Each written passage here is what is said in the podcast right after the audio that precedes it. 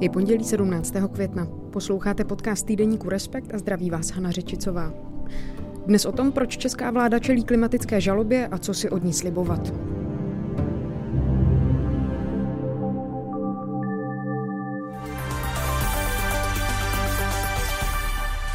Česká veřejnost nepochybuje o tom, že změna klimatu existuje a je způsobená člověkem. Vyplynulo to z unikátního sociologického průzkumu pro Český rozhlas. Podle nedávného průzkumu, který pro Český rozhlas zpracoval sociologický tým agentur PEC Research a CVVM, se ukazuje, že Češi a Češky berou změnu klimatu v naprosté většině vážně. Celých 63% dotazovaných navrhuje se jim řešením začít hned. Dělá Česká republika v klimatických otázkách dost? A je jedním z možných řešení třeba právě nedávno podaná klimatická žaloba? Povídám si o tom s Laurou Otýpkovou, právničkou Frank Bolt advokáti, kteří mají klimatickou žalobu na starost, a Martinem Mladejem, jedním z iniciátorů a ze zakladatelů spolku Klimatická žaloba České republiky. Ahoj Lauro. Ahoj Hanko, zdravím posluchače.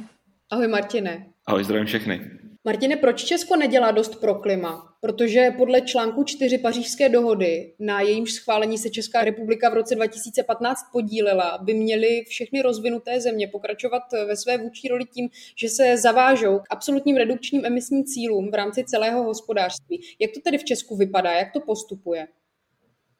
Hmm, to je, myslím, dobrá otázka na začátek, protože Česko, ano, je jedna z těch rozvinutých zemí. Je to jedna z těch, která by, měla být, která by měla jako jedna z prvních vzít vlastně do rukou ty otěže a, a snažit se tu, tu krizi s námi řešit. Ale zatím to tak není. Je to, neděje se to zejména proto, že Česko samo ještě nepřijalo závazek klimatické neutrality, alespoň do roku 2050 a e, nemá stanovený ani žádný uhlíkový rozpočet, e, který toho by se měl držet. Jenom e, možná pro vysvětlení uhlíkový rozpočet je nějaké množství emisí, které stát nebo nějaký jiný subjekt může vypustit po nějaké časové období, tak abychom byli schopni udržet globální nárůst průměrné teploty ideálně pod ty 2 stupně Celsia. No a podle podle univerzity v Manchester, eh, které jsme, kterou, jsme, kterou jsme oslovili s touto otázkou, jak velký je uhlíkový rozpočet České republiky, je to pouze 8 let, což znamená, že eh, Česko může jenom 8 let eh, vypouštět emise tak jako doteď. Jinak by to znamenalo, že že eh, pokud to překročí, tak už se nebudeme moct eh, vlastně dostat té uhlíkové neutralitě do roku 2050. A um, mohli bychom pokračovat dál, jo, proč Česká republika toho nedělá dost. Vezměme si, že Česko ještě stále nemá žádný klimatický zákon, nic, co by jasně stipulovalo, co se má udělat, tak abychom té klimatické neutrality dosáhlo. A těch, těch věcí je mnohem víc. My to vlastně v té klimatické žalobě definujeme jako obecnou exekutivní nečinnost, které se v tuto chvíli ta vláda dopouští tím, že se tím problémem zkrátka nezabývá, nepřistupuje k, ním, k němu s takovou urgencí, jakou by měla. Ty jsi mluvil o posudku univerzity v Manchesteru. Vy máte ale ještě další nějaká expertní stanoviska a různé odborné posudky, které říkají, že ta situace se třeba od 90. let enormně zhoršila. Můžeš i tyhle ty přiblížit? Jasně. Um, tak podívejme se třeba na náš adaptační posudek. Jo. Ten říká, že uh, uh, v tuto chvíli nám matematické modely ukazují, že během několika desítek let eh, se budou eh, stále eh, prodlužovat období sucha a budou čím dál častější, což bude mít neblahý vliv jak pro české zemědělství, lesnictví, pro vodohospodářství obecně te, zvyšující se teploty s tím, že vezmeme si, že v Česku se zvýšil za posledních, uh, tuším, 60 eh, let uh, teplota o 2 stupně, stupně Celzia, tak pokud to bude pokračovat dál, pokud i u nás se bude ta změna klimatu vlastně nějakým způsobem prohlubovat, tak můžeme očekávat takové, takové, takové teploty v roce 2070-2080, že to se negativně projeví na lidském zdraví, zejména starších a obecně zdravotně slabších lidí. A bude se to projevovat na tom, kolik jsme schopni vypěstovat našich základních plodin, jo, pšenice, například to jsou prostě všechno věci strategického zájmu, které nás budou ovlivňovat, pokud budeme dále pokračovat v té stávající trajektorii. Jo, a um, budou to častější přírodní katastrofy. V podstatě setkali jsme se se stoletými povodněmi um, už několikrát za jenom dobu mého života a um, taky třeba, že teď se hovořilo o 500 letém suchu, které jsme tady měli v těch posledních letech zejména 2018, které bylo opravdu tragické. No a to jsou přesně ty projevy, které se budou dále, um, dále stavat, dále se budou prohlubovat um, a tohle to říká vlastně i ten adaptační posudek, jo, který, který um, se zabývá tím, jakým způsobem uh, se bude klimatická změna podepisovat na ten náš středoevropský region v dlouholetém nebo střednědobém uh, výhledu. Pojďme se podívat na tu samotnou žalobu. Lauro, vy jste 21. dubna podali správní žalobu na Českou republiku a na její ministerstva. Jak vlastně taková žaloba vypadá? A co to znamená podat žalobu na stát? Tak naštěstí posluchači si můžou tu žalobu prohlédnout i sami, protože klienti ji zveřejnili a je dostupná na webových stránkách klimažaloba.cz. Její příprava probíhala tak, že nejdřív se našla skupinka nadšených lidí, kteří měli dojem, že stát toho nedělá dost ohledně ochrany klimatu a přišlo jim, že by se proti tomu mělo dát bránit nějakou právní cestou. A tak nás oslovili, my jsme nejdřív zpracovali analýzu, jaké jsou vůbec právní možnosti, jaké varianty žalob připadají v úvahu. Z nich jsme doporučili právě tady tu správní žalobu. Co to znamená ta správní zásahová žaloba? Můžeš to jenom trošku hmm. přiblížit? Obecně správní soudy v České republice slouží k tomu, aby chránili veřejná subjektivní práva všech lidí. A když bych to hodně zjednodušila, tak vlastně ty správní soudy mají chránit jednotlivce před tím státem samotným. To znamená, nejde o žalobu mezi vámi a vaším sousedem, ale vyloženě o ten vertikální vztah mezi člověkem a státem. A z procesního hlediska my rozlišujeme různé typy návrhů ve správním soudnictví. A může to být třeba žaloba proti rozhodnutí, proti nečinnosti, proti opatření obecné povahy. A právě v tomhle případě se hodí využít tu zásahovou žalobu neboli žalobu proti nezákonnému zásahu, protože nesměřuje ani proti jednotlivému rozhodnutí nebo proti tomu, že stát má vydat rozhodnutí a nevydává ho, ale skutečně proti té, mm, jak to nazýváme, obecné exekutivní nečinnosti státu, která postihuje veškeré oblasti aktivit toho státu. Když si tedy představím, že bych byla stát, někdo na mě takovou žalobu podal, co to pro mě znamená? Co to znamená naopak třeba pro ty iniciátory a iniciátorky této žaloby? Tak pro stát je to jednoznačně výstraha, nějaký vstyčený ukazovák nebo vykřičník, že lidé nejsou spokojení s tím, jakým způsobem státy postupuje v oblasti ochrany klimatu. V ideálním případě by ten stát třeba už teďka v téhle fázi, když vlastně vidí, že je na něj podaná žaloba, seznámí se s ní, tak by mohl uznat, že v té oblasti pochybil a mohl by v tom řízení dokonce reagovat tím způsobem, že ano, máte pravdu a od teď budeme vlastně eh, postupovat v souladu s našimi lidskoprávními závazky, s našimi mezinárodními závazky a budeme se snažit eh, klima chránit důsledně tak, jak bychom měli. Zároveň ten stát může teda se té žalobě nějakým způsobem bránit a argumentovat, eh, proč si myslí, že to, co dělá, je dostatečné, nebo proč si myslí, že nemá povinnost chránit své občany před dopady změny klimatu. Zároveň si ale myslím, že ta symbolická rovina u toho právního sporu je stejně významná jako ta právní. To znamená, že je to významný signál nejenom pro ten stát, ale třeba i pro ostatní uh, občany, že se najde taková obrovská skupina lidí, vlastně protože spolek klimatická žaloba má přes 200 členů, uh, kteří tu žalobu skrze ten spolek podávají spolu ještě s dalšími jednotlivci. Tak je to velká zpráva pro celou společnost i pro stát, že se děje něco a je třeba jednat eh, různými způsoby. My napadáme nějaký správní postup toho, toho státu. Eh, vadí nám, že se nedodržují koncepce, které byly přijaty, že ty samotné koncepce neodpovídají mezinárodním závazkům. Jo? A chtěla jsem asi rovnou říct pro třeba posluchače, že eh, často se setkáváme s tím, že si lidé myslí, eh, že nějakým způsobem útočíme na tu vládu, jo? ale to přece toto žádný útok není. Nás zatím nevyslyšeli státní orgány, když jsme sepisovali různé petice a tak dále, tak jsme se rozhodli k tomuto poměrně jako krajnímu prostředku nápravy, což je ta správní žaloba. Skutečně nejde o nic jiného, než jenom to, že jsme od soudu určení, že eh, stát tuto chvíli se vlastně nechová v souladu se svými právními závazky. A pokud to tak není, tak eh, to chceme právě od soudu i, eh, i slyšet, jo, ať už to je jakkoliv. Jo, přesně tak, jestli na to můžu navázat, tak eh, my máme vlastně zkušenosti s podobnými případy. Tu žalobu před soudem zastupuje můj kolega advokát Pavel Černý, a se kterým jsme spolupracovali i na dalších případech právě třeba z hlediska ochrany ovzduší a zaznamenali jsme nějaké úspěchy v posledních letech, kdy třeba soudy zrušily takzvané programy zlepšování kvality ovzduší, které právě nevedly k tomu, že by se ovzduší mělo vůbec nějak zlepšit. A soudy řekly, že ne, že takhle postupovat orgány státu nemají a mají jednat efektivně, aby se životní prostředí zlepšovalo v nějakém rozumném časovém horizontu. A, takže i z tohohle pohledu vlastně si myslím, že ta žaloba má nějakou šanci na úspěch. Asi bych byla k tomu skeptičtější třeba před rokem, ale během té doby třeba i v zahraničí došlo k významným posunům v dalších klimatických žalobách. Právě Kromě toho nejznámějšího případu, který už je starší a je z Nizozemska, ten byl průlomový, tam spolek Urchenda vyhrál nad Nizozemskem a díky té žalobě Nizozemsko muselo přijmout ambicioznější klimatické cíle. Tak v poslední době vyhrála klimatická žaloba v Irsku, ve Francii a taky v Německu. A největší optimismus nám dává z právního hlediska právě ta německá žaloba, která vyhrála u ústavního soudu, protože my víme, že české soudy, hlavně ty vyšší, jako ústavní soud třeba, se hodně inspirují tou německou doktrínou lidských práv a ústavního práva. A podobné argumenty, jaké my máme v té naší klimatické žalobě, tak používali i žalobci v tom německém případě.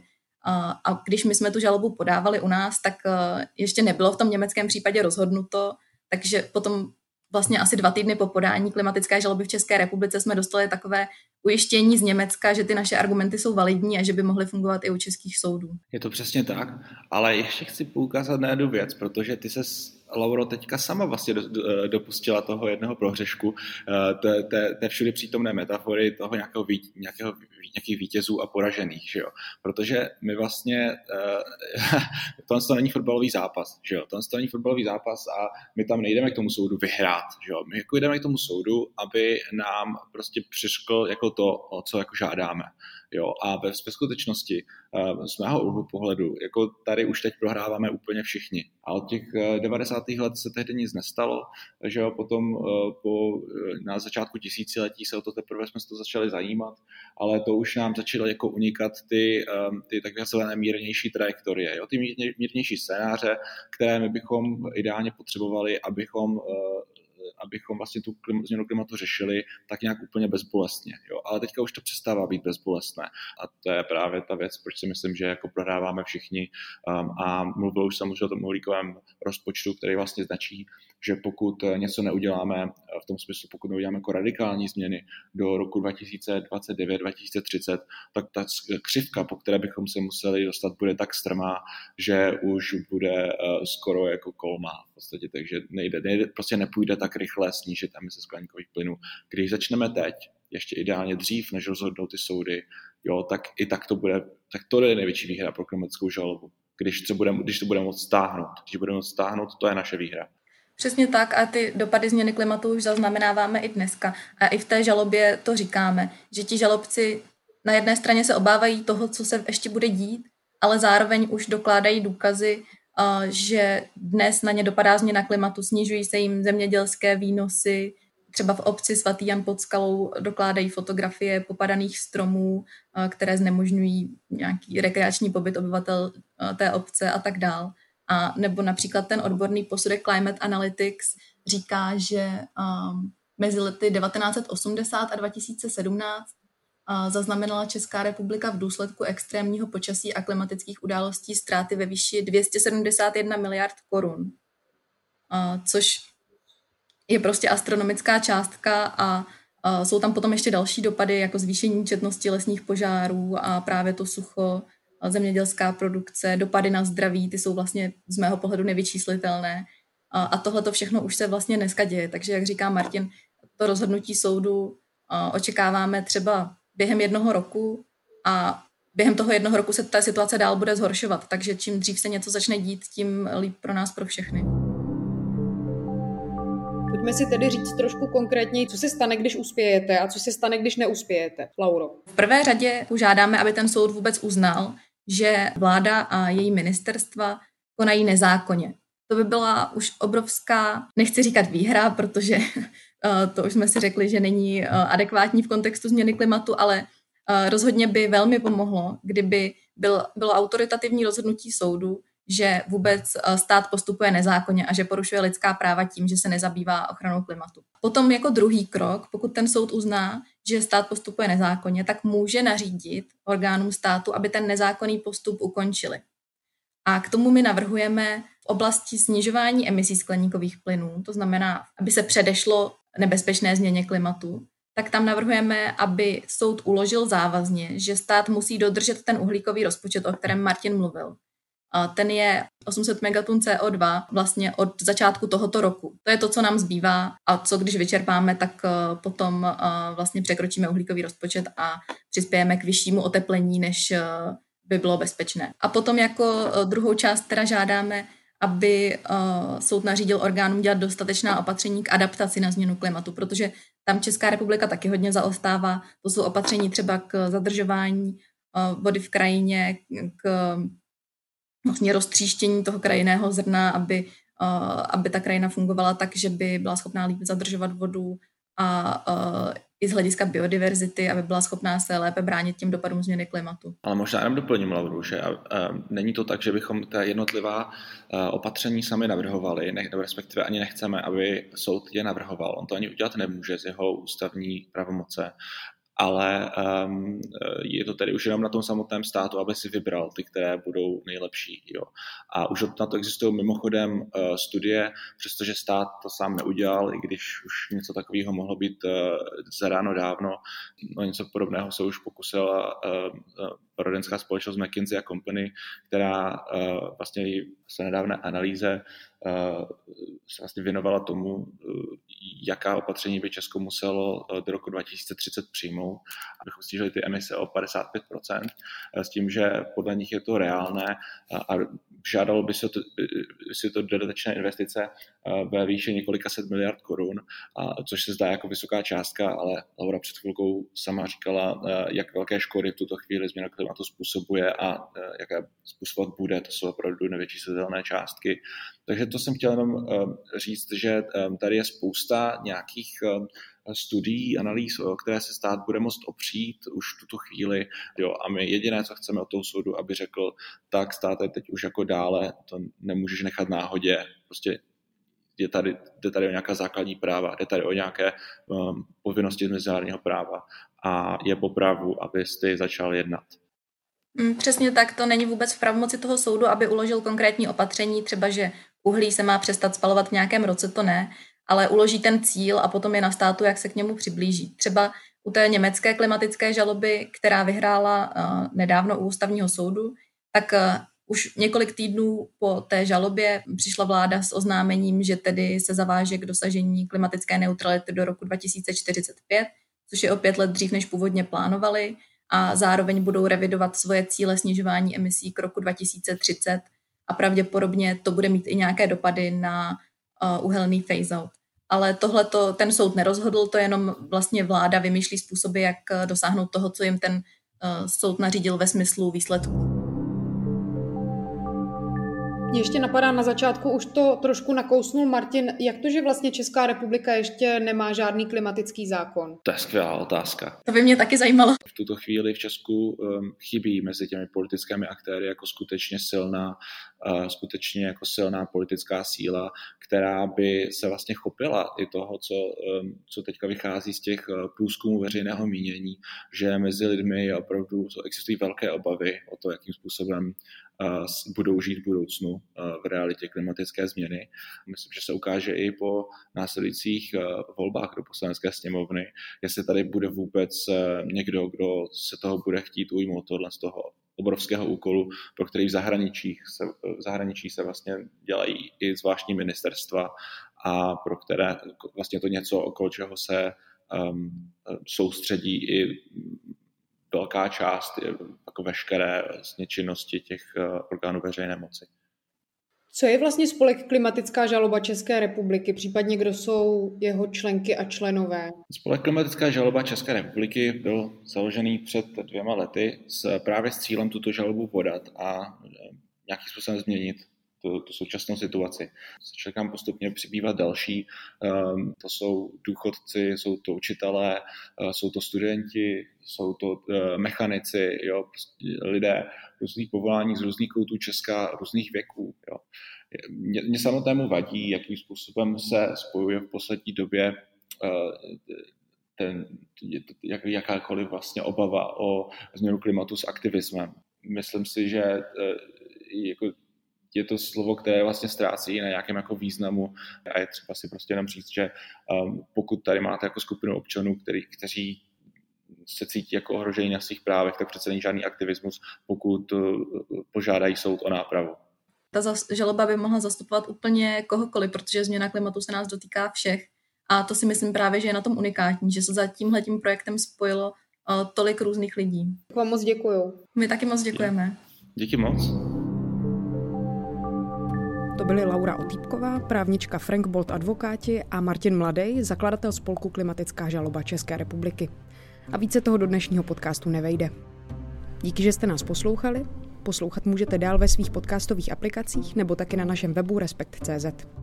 Tam už vás stejně jako na stáncích a v trafikách čeká i aktuální číslo týdeníku Respekt. Jeho tématem je dospívání a pomyslná hranice zodpovědnosti za vlastní život časopise vás taky ještě čekají nová zjištění k cestě do Moskvy vicepremiéra Jana Hamáčka. Těším se za týden. Hana Řečicová.